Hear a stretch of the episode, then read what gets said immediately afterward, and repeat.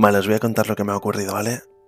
Soy una persona que sufre insomnio, me cuesta dormir y a la par me gusta, ¿no? No que me cueste dormir, pero sí me gusta crear por las noches, por lo tanto me inspiro, me gusta escuchar música e incluso tocar la guitarra a altas horas de la madrugada, muy muy bajito, por supuesto. No he despertado nunca a ningún vecino, ninguna vecina, no os asustéis. El caso es que son las 2 de la mañana y hace aproximadamente como 2 horas y media o algo así, se me ha ocurrido, a mi parecer, una genial idea. Y es que estaba en mi habitación, bueno, y me apetecía tomar una cerveza con mis amigos, y resulta que a culpa del COVID pues no se puede, ¿no? Y he echado tantísimo de menos esto de ir a bares, brindar de forma excesiva, acabar borrachísimos y después ir a bailar o hacer el imbécil en cualquier plaza donde nadie pase y nosotros creernos los reyes del mundo, que he decidido poner una historia en Instagram. ¿Quién quería ser entrevistado o entrevistada? Me parecía conocer seres humanos. Y entonces he pensado, wow, qué proyectazo, ¿no? Entrevistar a gente que no sea ni famosa, que da igual si le siguen 200, 1000 o 13.000 en Instagram, da igual si hace o no hace, da igual todo, quiero conocer. He colgado una historia ofreciendo, lo dicho, que quería entrevistar a alguien y la verdad que han habido muchísimos síes. Por lo que conlleva que al azar he elegido a un tal Héctor. Así que... oye, que me ha gustado, que hablamos un poco de todo, que somos partícipes de la incoherencia por eso de naufragar, por eso de improvisar y no tener nada, bueno, absolutamente nada preparado. Con el, bueno, él estaba con el micro del móvil incluso, no sé si estaba en la cama ya o algo así, no lo sé. Pero así ha sucedido y así hay, bueno, y así me apetece mostrarlo. Así que os dejo paso con la entrevista al primer desconocido, como decía, el sector, y nada, os dejo que lo conozcáis de la misma forma que lo he hecho yo, que es no sabiendo absolutamente nada de él. Bienvenidos o bienvenidas al primer capítulo de Entrevistando a gente que no conozco.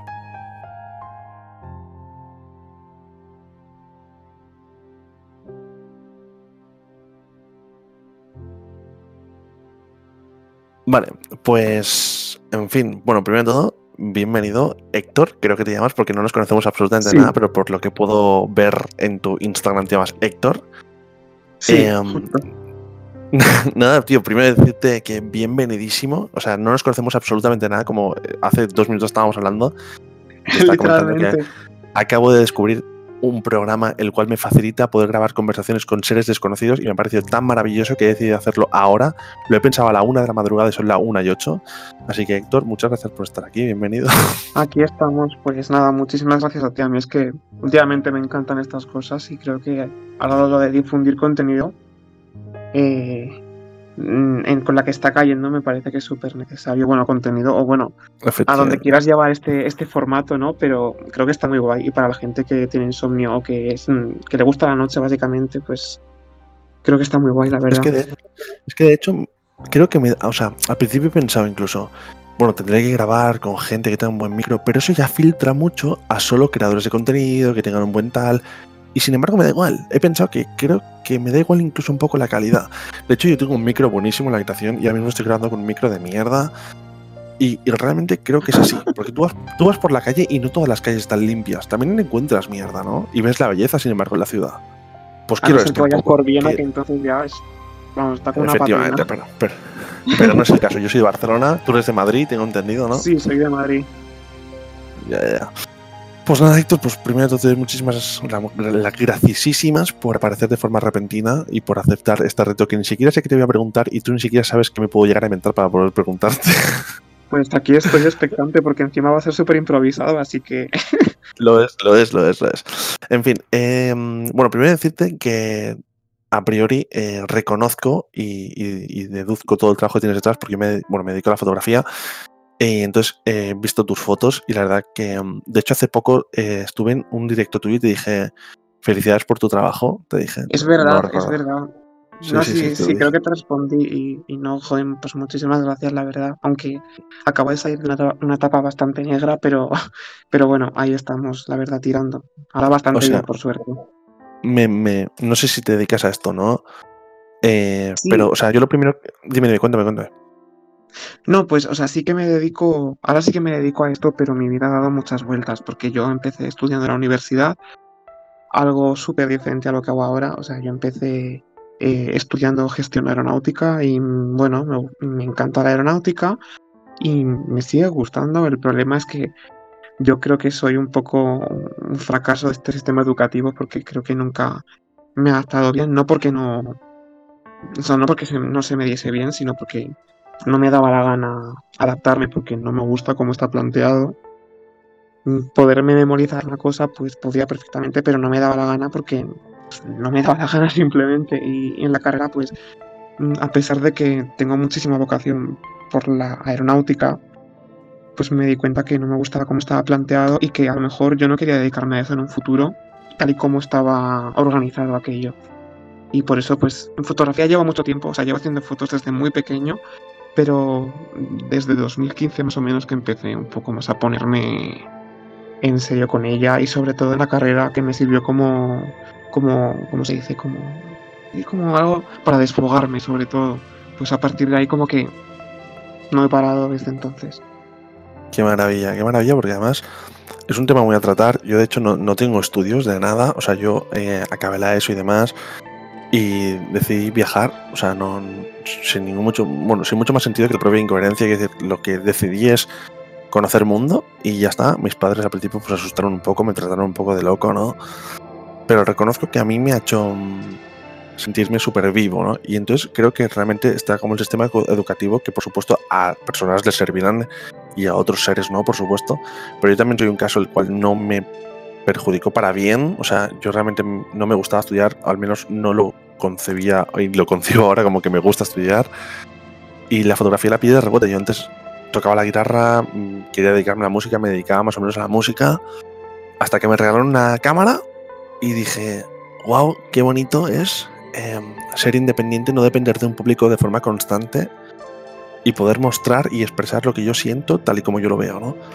Y entonces me pareció muy guay, así que te entiendo en plenitud, tío, y te felicito, joder, porque te digo, es que la gente, claro, ahora mismo, si alguien nos está escuchando, que no sabemos si nos va a escuchar alguien, Héctor.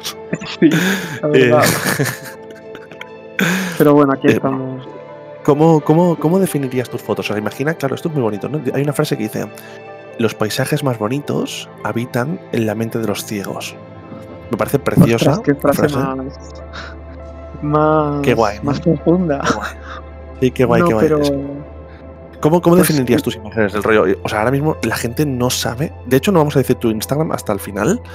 Y para que no lo busquen. Para que no lo busquen mientras estás diciendo estas palabras, ¿no? Entonces, juguemos a ser ciegos todos y define cómo serían tus fotos a nivel de colores, texturas, cómo las vives tú y cómo te gustaría que las viera la gente. Vale, bueno, pues a ver, yo creo que nunca he tenido muy claro mi estilo hasta hace menos de un año. Y lo que te digo, llevo haciendo fotos muchísimo tiempo, pero creo que definir el estilo de uno mismo es complicado, sobre todo cuando te gustan tantas cosas. Yo, como tú, tuve una época de no parar de viajar. O sea, yo empecé en 2016 más o menos. Me enganchó muchísimo porque estuve con mis padres en República Dominicana. Las 3 veces que fui fue de pequeño y no me acordaba ya. Y hacer ese viaje, que fue durante un mes, fue como que... no sé, como que me quedé con muchísimas ganas de más. Y ya pues empecé a investigar sobre cómo es viajar en general por todo el mundo, pero quería empezar primero por Europa. Y pues no paraba y iba de un sitio a otro, y la verdad que súper contento con eso. Y ahora, al grano de todo esto. Yo no sé muy bien cómo definir mis fotos. Lo que te digo, mi estilo de foto creo que lo estoy empezando a definir ahora. Y yo creo que va muy de la mano con tu estabilidad emocional, mental y un poco también con tus referentes, inspiración, etc. Yo ahora mismo me defino como una persona autorretratista, pero no a mí mismo, o sea, quiero decir, no yo personalmente, sino me reflejo en otros, para que me entiendas. Lo que pasa que ahora eso me lo estoy intentando llevar un poco también a otras facetas, porque siento que constantemente he estado expresando la misma parte de mí y me parece justo y me parecería bien que el resto viese mis otras facetas, ¿no? Y ahora estoy un poco en esa transición de quiero mostrar esta parte de mí y, ay Dios, me estoy enrollando muchísimo. Si no, estamos para eso, es que estamos para esto, o sea, quiero que me cuentes cosas que a mí no me interesarían en principio porque no te conozco, pero que igual me llegan a interesar porque te estoy conociendo, o sea, de eso se trata, joder. Sí, a ver, empiezo con lo de los viajes porque me ha recordado lo que tú has dicho, o sea, fue una manera de desfogue y yo creo que también fue en parte lo que me llevó a tomarme más en serio la fotografía ya, ¿no? Empecé a conocer mucha gente y bueno, en mi Instagram hay un batiburrillo de cosas de paisaje, de viajes, de retratos, hay un montón de cosas. Sin embargo, te diría que ahora lo que más me gusta y por donde quiero tirar, sobre todo es a través del concepto del agua. Quiero seguir autorretratándome en otras personas, pero lo voy a hacer como de otra manera ya, porque tengo mucho más claro cuál es mi estilo. Cada vez me gusta más la fotografía, street photography, para que me entiendas, fotografía urbana, sobre todo de noche, me está llamando mucho la atención últimamente, pero eso, yo creo que el concepto del agua, el autorretrato y especialmente ahora mostrar todas esas partes de mí que la gente no conoce. Y que realmente yo soy así. La gente que, mis amigos, todo el mundo que me conoce sabe que no solamente soy un llorón, sino que soy muchas más cosas. Entonces quiero que se vea también esa parte de mí. Por lo tanto, lo que ahora puedas ver en mi Instagram no tiene nada que ver con lo que... Bueno, sí que tiene que ver, pero va a haber una evolución bastante grande con respecto a lo que he hecho hasta ahora. Vale, porque ¿tú qué edad tienes ahora mismo, Héctor? Acabo de cumplir 24 años. 24 años, vale. Yo tengo 29 y entiendo por qué, o sea, de verdad, yo creo que la edad de los 20 a los 30 es una edad, creo que la montaña rusa con la bajada más gigante que puede parecer, creo sí, yo. Dios mío, es que es espectacular. Es maravilloso, a la par que muy cruel, ¿no? O sea, que decir, sí. Nos maltratamos muchísimo a nosotros mismos pensando que siempre como que podemos llegar a estar mejor, a estar peor. Y una frase hace tiempo me dijeron algo precioso y me dijeron, me encontré un indigente y me dijo, oye, ¿tú eres feliz? Y entonces me reí y le dije, hostia, no sé. Y me dijo, pues entonces sí que lo eres. Y le dije, ¿por qué? Y me dijo, porque en el momento que desconoces si lo eres o no lo eres, es porque ni siquiera te hace falta pensarlo, por lo que conlleva que poco te preocupas y que estás bien como estás. Sin embargo, la gente que decide decirte que sí o decirte que no es porque se lo ha planteado en algún momento de su vida y lo ha dudado en algún momento, ¿no?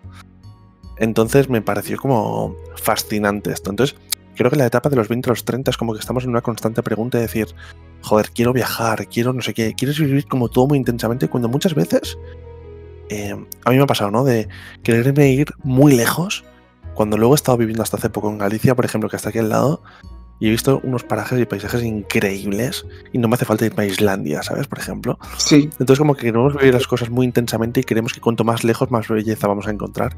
Y muchas veces no. Entonces creo que es una etapa como de encontrarse con uno mismo y jamás te llegas a encontrar, ¿no? No sé, sí, yo lo digo así. Yo, vamos, por lo que acabas de decir, me está viendo a la cabeza los últimos meses del 2020 porque... yo pues tenía en mi cabeza bastantes pensamientos de no sé qué hacer con mi vida, no sé qué estoy haciendo realmente.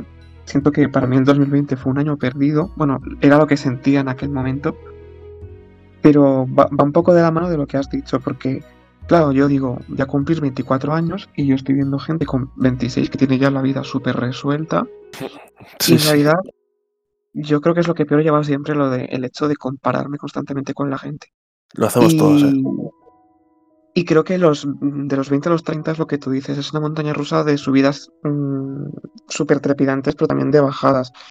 Yo, por ejemplo, lo que te digo, o sea, empecé la universidad y ha sido como hasta tercero o así más o menos que no supe que quería dejarla del todo. Era como que siempre habían dudas porque tenía miedo, porque no sabía qué más estudiar. Ujú. Y ya pues empecé a barajar otras opciones y por suerte pues me fue yendo bien el 2020. Me jodió bastante porque tenía muchos planes y bueno pues a mí en especial ese tipo de cosas me afecta porque soy una persona que por lo general le gusta tener todo organizado, planeado y en cuanto algo se tuerce ya no estás igual, por lo menos si eres como yo que soy un poco cuadriculado en ese aspecto, pero... Ujú. Pero ahora, por ejemplo, me llevé una sorpresa y porque, o sea, esto fue de ultimísima hora. Me dieron una beca para estudiar un máster y estoy súper contento gracias a eso. Y yo no pensaba que me la fuesen a dar, ni mucho menos. Pero, bueno, pues sonó la flauta, afortunadamente, y, joder, fue como que por fin me merecía una buena noticia, ¿no? Por supuesto, por supuesto. Bueno, yo creo que muchas veces nos caen buenas noticias, pero como no son las esperadas, creemos que no son las buenas del todo, ¿no? Sí, Entonces, siempre tenemos ahí tendencia a idealizar, ¿no? Mucha gente que me toque la lotería, que me quiero ir a vivir a no sé dónde y hasta que no lo consiga no es una buena noticia. Bueno, tío, alégrate que tienes esto y lo... O sí, sea, no sí, seas sí. conformista, por supuesto. Yo soy el primero que siempre digo, menuda mierda, ¿no? Porque ahora mismo, por ejemplo, con el COVID, yo ahora mismo me voy a ir a Indonesia a vivir y resulta que no me Joder, voy qué a ir guay. por el hecho del COVID, ¿no? Entonces, te lo paras a pensar, ¿no? Y es como, tío, ¿cómo puede ser que me hayan zanjado los planes? Bueno, pues gracias a esto, yo soy de Barcelona. Bueno, hasta ahora la fecha vivía en Galicia, como bien te digo, volví a Barcelona. Y resulta que, en fin, ¿no? Que bueno, que llegué aquí y ahora una empresa de marketing se ha interesado en mí para crear contenido visual, tal.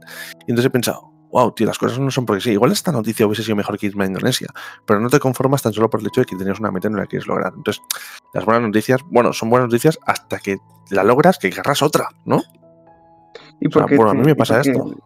lo de irte a vivir en Indonesia suena como súper, joder, como demasiado brutal. Y claro, mm, pero es que nunca ¿Pero por qué? sabes, o Porque sea, lo a lo vemos. Mejor... Claro, pero es brutal, ¿por qué? Porque estamos hartos de ver en Instagram fotos idílicas de Bali. Sí, de Nusa Penida y de todo esto, sí. Claro, es Es por que, esto. O sea, es que claro, pensamos que cuanto más lejos o cuanto más brutal suena un proyecto, claro, eso es. mejor. Y a Eso lo es. O sea, mejor, si pues, pudiéramos. Claro, si pudiéramos irnos a Plutón, sería súper exótico, ¿sabes? Por ejemplo. no, Pero igual claro. O sea, Plutón es una mierda, ¿sabes? por eso te digo que yo creo que sobrevaloramos a veces esas cosas. A ver, que nadie te asegura que a lo mejor pues te podría haber ido perfectamente, o a lo mejor no. No lo vamos a saber nunca, pero bueno, No por lo lo menos no, con una ¿sabes? buena Pero noticia. precisamente por eso. Claro, precisamente por eso. No sé, yo considero que. O sea, hablando así un poco de todo, ¿no? La gente, que es un tema súper interesante, es como que está estudiando una carrera muchas veces y yo creo que no te centres en no soy feliz, sino ¿por qué no soy feliz? Tío, igual no quieres estar haciendo lo que estás haciendo. Una vez me dijeron que es totalmente cierto, que en la vida te dicen, naces, estudias, trabajas y vas a morir, ¿no? Y durante el estudio te Sí, dicen, muy bien, hay 10 carreras, elige una. Ya, es que no me gusta ninguna. Bueno, da igual, tienes que elegir una. Bueno, es que, ¿por qué? O sea, y mucha gente confunde y hace de lo que hay lo que más le gusta, no lo que realmente le gusta. A lo mejor el tío quisiera ser astronauta, pero que como no puede, pues hace ADE, ¿no? Por ejemplo. Entonces, claro, dice, no, a mí es que ADE me gusta. Mentira. A ti de lo que hay es lo que más te gusta. Es como si te pongo una tarta de fresa, una tarta de limón, y dices, bueno, pues la de fresa. Bueno, pero en realidad tú quieres la de chocolate, tío. Pero no está, sí. ¿no? Yo creo que Y entonces lo eso que nos hace confundirnos, no sé. sí, yo creo que lo que le da miedo a la gente es arriesgar. A mí me ha dado siempre muchísimo miedo porque yo he sido, lo que te digo, muy cuadriculado y eso que yo no sabía lo que iba a estudiar en la universidad hasta que mis padres un día me llegaron con un programa de una carrera que se llamaba Gestión Aeronáutica. A mí me sonó precioso. El programa aparentemente pues pintaba bien, pero claro, cuando empecé segundo pues me empezó a cambiar la visión así como un poco a la larga. Y, y es que se dan muchas vueltas, al final es como que sí, o sea, tenemos la universidad como si fuese una garantía, pero es que no te garantiza nada en absoluto. No, es que de hecho creo, a mi parecer, sin ánimo de ofender a nadie, ¿no? Pero a día de hoy la carrera sirve lo mismo que un ciclo y el ciclo sirve lo mismo que, Desde que, luego, nutrir- que nutrirse con uno mismo. O sea, a día de hoy, gente que está montando aire acondicionados los veranos por las casas gana exactamente lo mismo que un arquitecto, ¿sabes? Según qué es que casos, por supuesto. Hay de todo como en todos lados, vuelvo a repetir. Pero es así, o sea, antes el ciclo era como el subnormal que no sabe estudiar y era como menospreciarlo incluso, y el que estudiaba la carrera como el listo, ¿no? Y a mi parecer, afortunadamente, se ha convertido todo en algo muy paralelo a nivel de conocimientos y me parece estupendísimo, porque no todo el mundo tiene el mismo sistema educativo ni sistema académico que desearía tener. Entonces, me parece que tengan todo el mundo a nivel salario las mismas oportunidades siendo currante, ¿no? Me parece una maravilla, ¿no? Es, desde mi punto de vista, ¿no? Sí, sí, sí. Yo creo que siempre ha estado muy estigmatizado esto de que si no estudias una carrera, como que estás un paso por detrás de los demás. Y yo creo que, bueno, por suerte creo que se va cambiando ese pensamiento, ¿no? Yo creo que soy una persona bastante rara en ese sentido, porque todo el mundo me decía, pero Héctor, si tú puedes sacar 10, tú puedes sacar tal, y yo ya, pero es que no quiero estudiar. O sea, es que no, yo llegaba a mi casa y como tampoco tuve una buena etapa en el colegio, por así decirlo, pues era como que me quedaba en mi casa, me tumbaba en la cama y miraba en internet lo que me diese la gana, pero no miraba las tres tonterías de turno. Yo es que te juro que buscaba, a ver, entre comillas, ¿vale? Pero como si me miraba una tesis doctoral, pero yo es que me miraba lo que me interesaba y lo disfrutaba como un niño pequeño. Y luego, claro, la gente cuando yo les hablo de estas curiosidades y cosas que al final me dicen, Héctor, hijo, pareces una enciclopedia, no sé qué. Y yo, no, a ver, es que tú puedes haber estudiado chino o lo que quieras estudiar, pero al final lo que más cultura te va a dar es lo que tú aprendas y lo aprendas con ganas y lo interiorices bien, porque eso realmente va a ser lo que a ti te aporte algo. Si yo estudio algo que no me aporta absolutamente nada, es que me lo puedo estudiar para sacar un 10 en un examen, pero es que luego no me va a servir de nada. A mí ahora cuando me hablan de la Revolución Francesa, te sé decir lo básico, pero cuando me dices ya que me explaye más, te digo, pues mira, o sea, es cultura general, ya lo sé, pero es que también es lo que nos han inculcado de tienes que aprobar y punto. Sí, por supuesto. Y tú como consejo, por ejemplo, a toda esa gente que anda perdida y tú dices, bueno, pero tú ahora me dices que vives la fotografía, que perdona, la fotografía, ¿cómo vives? ¿Trabajas para marcas? ¿Cómo lo haces? Pues trabajo de fotografía desde hace bastante poquito en general, pero sí, o sea, he trabajado para marcas, pero también mucho para particulares. He tenido suerte en ese aspecto y me ha ido muy bien porque a mí al principio por Instagram sí que me iba bastante bien, luego pues empezaron a cambiar las cosas, yo no estaba muy a gusto con mi vida, también por lo de la carrera que te he contado antes. Pero sí que es verdad que luego el boca a boca me ha ido muy bien, sobre todo entre familiares, cercanos, amigos. La verdad es que en ese sentido he tenido suerte, pero ojalá. O sea, te refieres que a particulares te refieres que haces sesiones particulares, ¿no? Sesiones particulares o, por ejemplo, a una empresa en concreto o, por ponerte un ejemplo, una plantilla de empresa o cualquier otra cosa, pero sí, siempre suele ser con pequeños clientes, justo. ¿Y esto, tú ahora mismo vives solo o no vives solo? Estoy viviendo todavía con mis padres en Madrid. Ajá. Pero vale. Pero sí que me planteo a lo mejor en un añito por ahí irme buscando yo, porque me quería ir con mi primo, que los dos nos manejamos en fotografía, nos llevamos fenomenal desde pequeñitos, parecemos mejores amigos y sí que nos lo habíamos planteado los dos y convivimos muy bien, así que, pero quién sabe. Sí, claro, es que hay más a día de hoy. Y es lo que te iba a decir, ¿qué consejo, por ejemplo, le darías tú que, por ejemplo, es un claro ejemplo, ¿no? Del rollo, hostia, yo estaba estudiando algo que se supone que es una carrera con mucho prestigio y de repente lo he abortado ese camino tan solo para dedicarme a la incertidumbre que como es la fotografía y el arte, ¿no? Tú ahora mismo, pongamos el caso, no conocemos a esa persona, vamos a poner un nombre, ¿vale? Yo qué sé, Sonia. Sonia ahora mismo está estudiando, yo qué sé, empresariales, pero cada día llega a casa y piensa que tiene la incertidumbre de que no sabe qué hacer con su vida, ¿no? ¿Qué le dirías? Claro. O sea, tú ahora mismo estás en el sofá con ella y le dirías, ¿qué haces, no? ¿Qué pasaría? Bueno, empezaría por decir, yo en estos casos siempre lo primero que digo es que es importante analizar el caso personal de cada uno, porque lo que me haya valido a mí a lo mejor no te vale a ti. Pero por generalizar un poco, yo quizás diría que ponga todos los papeles sobre la mesa y que piense realmente lo que ella quiere y no sus convicciones o sea, que deje eso de lado, porque yo también he pasado por eso y al final es como lo que te han inculcado toda la vida y al final tienes esa presión de dejo la carrera, pero claro, ¿y si luego vuelvo? ¿Y si luego no vuelvo? ¿Qué haré? O sea, constantemente incertidumbre. Yo creo que lo mejor es analizar el caso de cada uno y pensar qué es lo que tú quieres en ese momento. Yo, por ejemplo, tardé mucho tiempo en querer dejar, o sea, en el acto de dejar la universidad. Porque lo que te he dicho antes era una sensación de miedo e incertidumbre, pero estuve creo que 3 o 4 meses sin ir a clases pensando qué quería hacer con mi vida. Aparte que, bueno, tenía un grupo, una clase bastante, bueno, era un ambiente bastante competitivo. En mi grupo de trabajo había un chico que me hacía putaditas y bueno, en fin, fue una acumulación de todo. Pero lo que te digo, el caso es, de cada uno es muy personal, pero yo empezaría por decirle, pues eso, que analice bien su caso y que piense lo que ella realmente quiere y que intente tener el menos miedo posible, porque si tú realmente quieres hacer algo, tienes que arriesgar, y si sale mal, pues bueno, por lo menos en un futuro no te podrás reprochar que al menos no lo has intentado.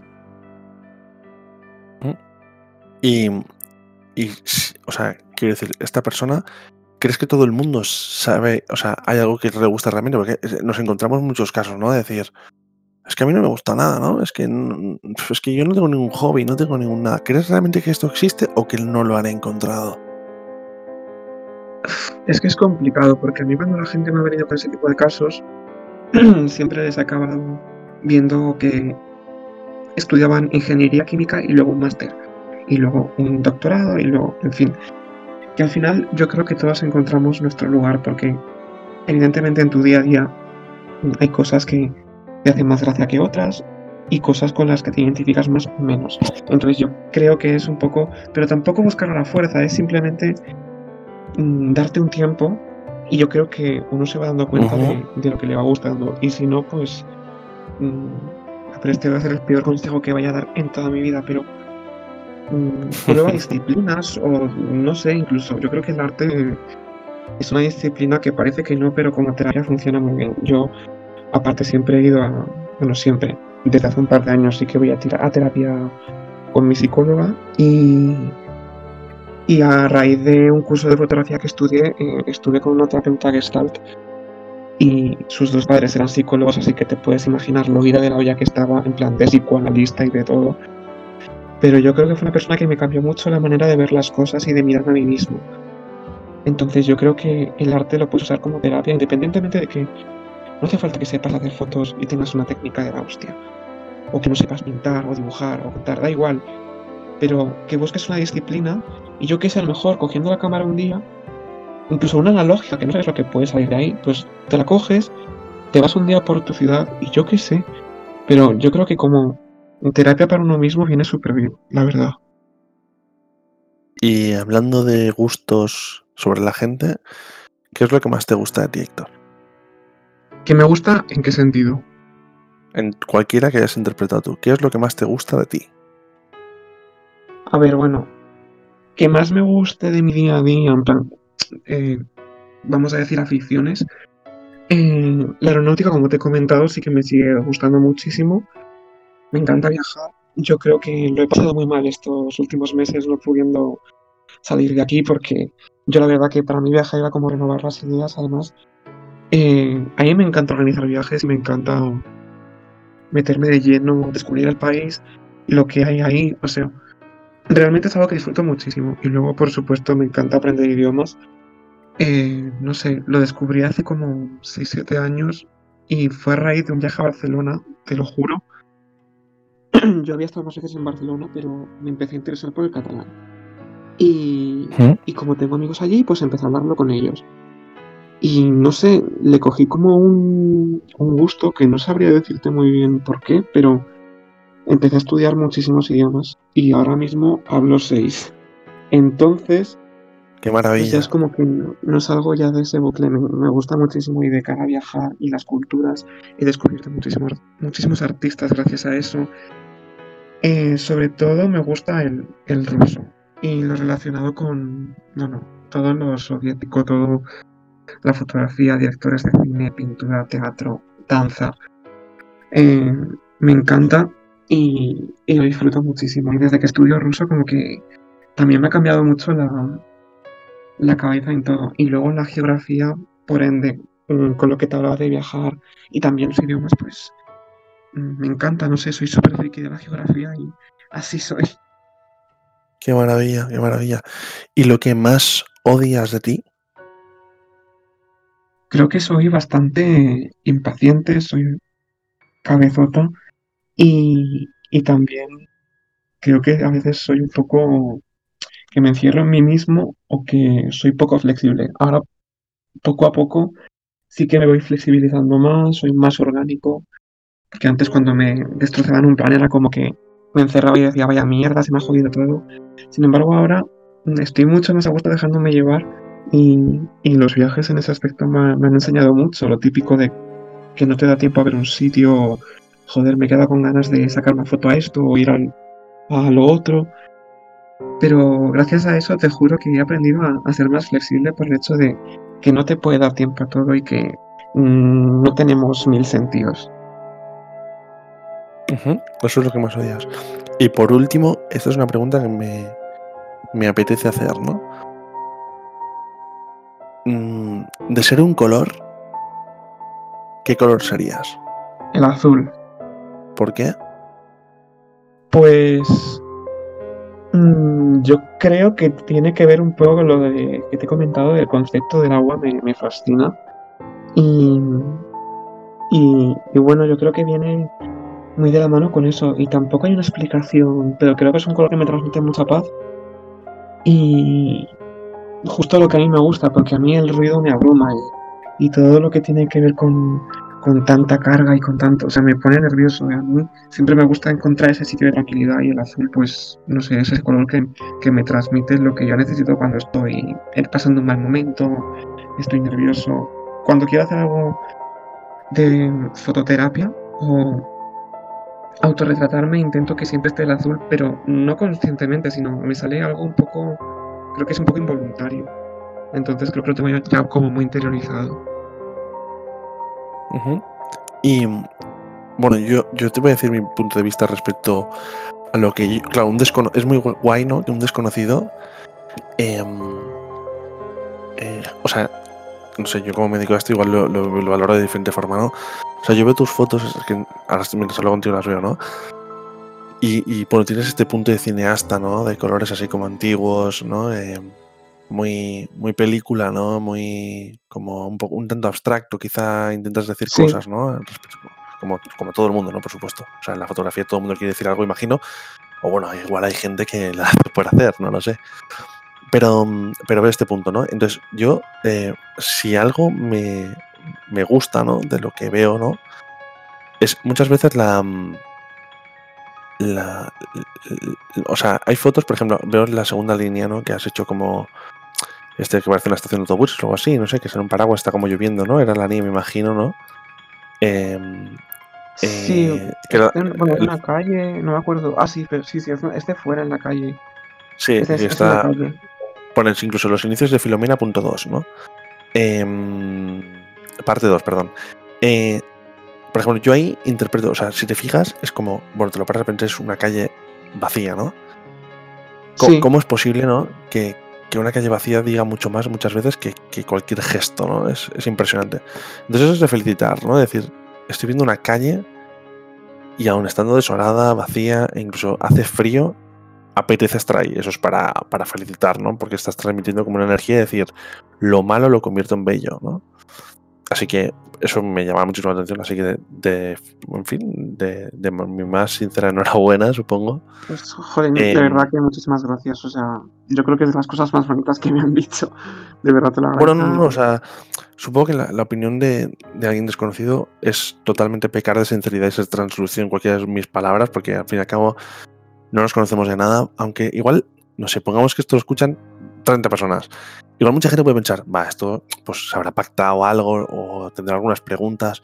O sea, no, como has visto, no, o sea, iba iba rodado respecto a cómo íbamos la charla. Es importante porque ambos somos jóvenes, por así decirlo, y estamos en esa época de como de incertidumbre, porque yo, por ejemplo, puedo reconocer a día de hoy, 17 de febrero, que no sé cómo voy a pagar este mes el alquiler. Yo en este caso vivo solo. Y hay muchos meses que me va muy bien y hay otros meses que no me va tan bien y es una inestabilidad económica brutal. Porque cuando te va muy bien dices, por ejemplo, ¿no? Buah, me compro este objetivo, o buah, pues me voy por... o buah, y de repente el mes que viene, pues no ganas tanto y dices, vale, un momento. Ay, entonces yo soy súper irresponsable. Y eso que yo... Soy súper responsable. Claro, pues imagínate, ¿no? Claro, cuando tú ves con tus padres, pues dices, bueno, la nevera la tengo llena y techo no me va a faltar, la cama, pues a las malas voy y ya está. Pero claro, yo pago alquiler, pago todo, o sea, comida, todo, ¿no? Ya. Entonces, me siento muy afortunada de poder... Yo pago lo mío con lo que me permiten ver mis ojos, ¿no? Que eso es otra cosa, ¿no? El temor que tengo que darme ciego algún día, ¿no? Pienso siempre, ojalá que no, porque aparte de no ver, no podría decir lo que quiero decir, porque muchas veces creo que soy incapaz de desvestir a palabras lo que realmente deseo decir y muchas veces nos harán una imagen, ¿no? Afortunadamente, a mi parecer. Porque tu instrumento se estropea también, que esa es otra. Sí, o sea, hay mil cosas, ¿no? El que canta, que se supera los vocales. Sí, desde luego. Y nada de eso, joder, pues que eso, que la gente puede pensar, nada de esto. Y con esto quiero decir que mola hablar con un ser desconocido, ¿sabes? Porque además a estas horas tengo tendencia a pensar que a estas horas como que la gente es más esa persona, ¿sabes? Estas horas cuando vas a dormir, piensas un poco, escuchas música... Bueno, hay gente que ve las Islas de las Tentaciones, ¿no? Pero la gente tiene tendencia, pues eso, ¿no? A pensar o a escuchar música o se pone algo. Mucha gente dibuja de noche. De hecho, el otro día vi una foto maravillosa que era en Estados Unidos, que había un edificio muy alto que a lo mejor tenía, me invento, 55 plantas y están todas las luces apagadas menos una. Entonces el fotógrafo que hizo esa foto se salía como una habitación, un cuadrito de los tantísimos del edificio encendida, solo un cuadro, puso una flecha y puso artista, ¿no? Y eran como las 3 de la mañana, las 4 de la mañana. Es como decir, la gente corriente duerme, exceptuando el que realmente desea conocerse a sí mismo para poder reflejarse, ¿no? Y me pareció maravilloso, ¿sabes? El poder concebir la idea de que realmente la noche muchas veces pues, nos permite... ser nosotros en cualquiera de nuestros sentidos, dando igual lo que llega a pensar el resto. Así que me parecía una buena idea hacer esto.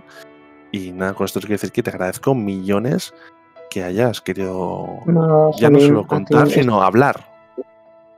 Sí. Y estoy súper de acuerdo en lo último que acabas de decir sobre la noche, porque yo la verdad es que he llevado muy malos horarios, pero sí que es cierto que por la noche yo por lo menos escribo muchísimo. Bueno, siempre he escrito, pero por la noche en concreto es como que las palabras salen solas, que ni siquiera tengo que pensar en una estructura.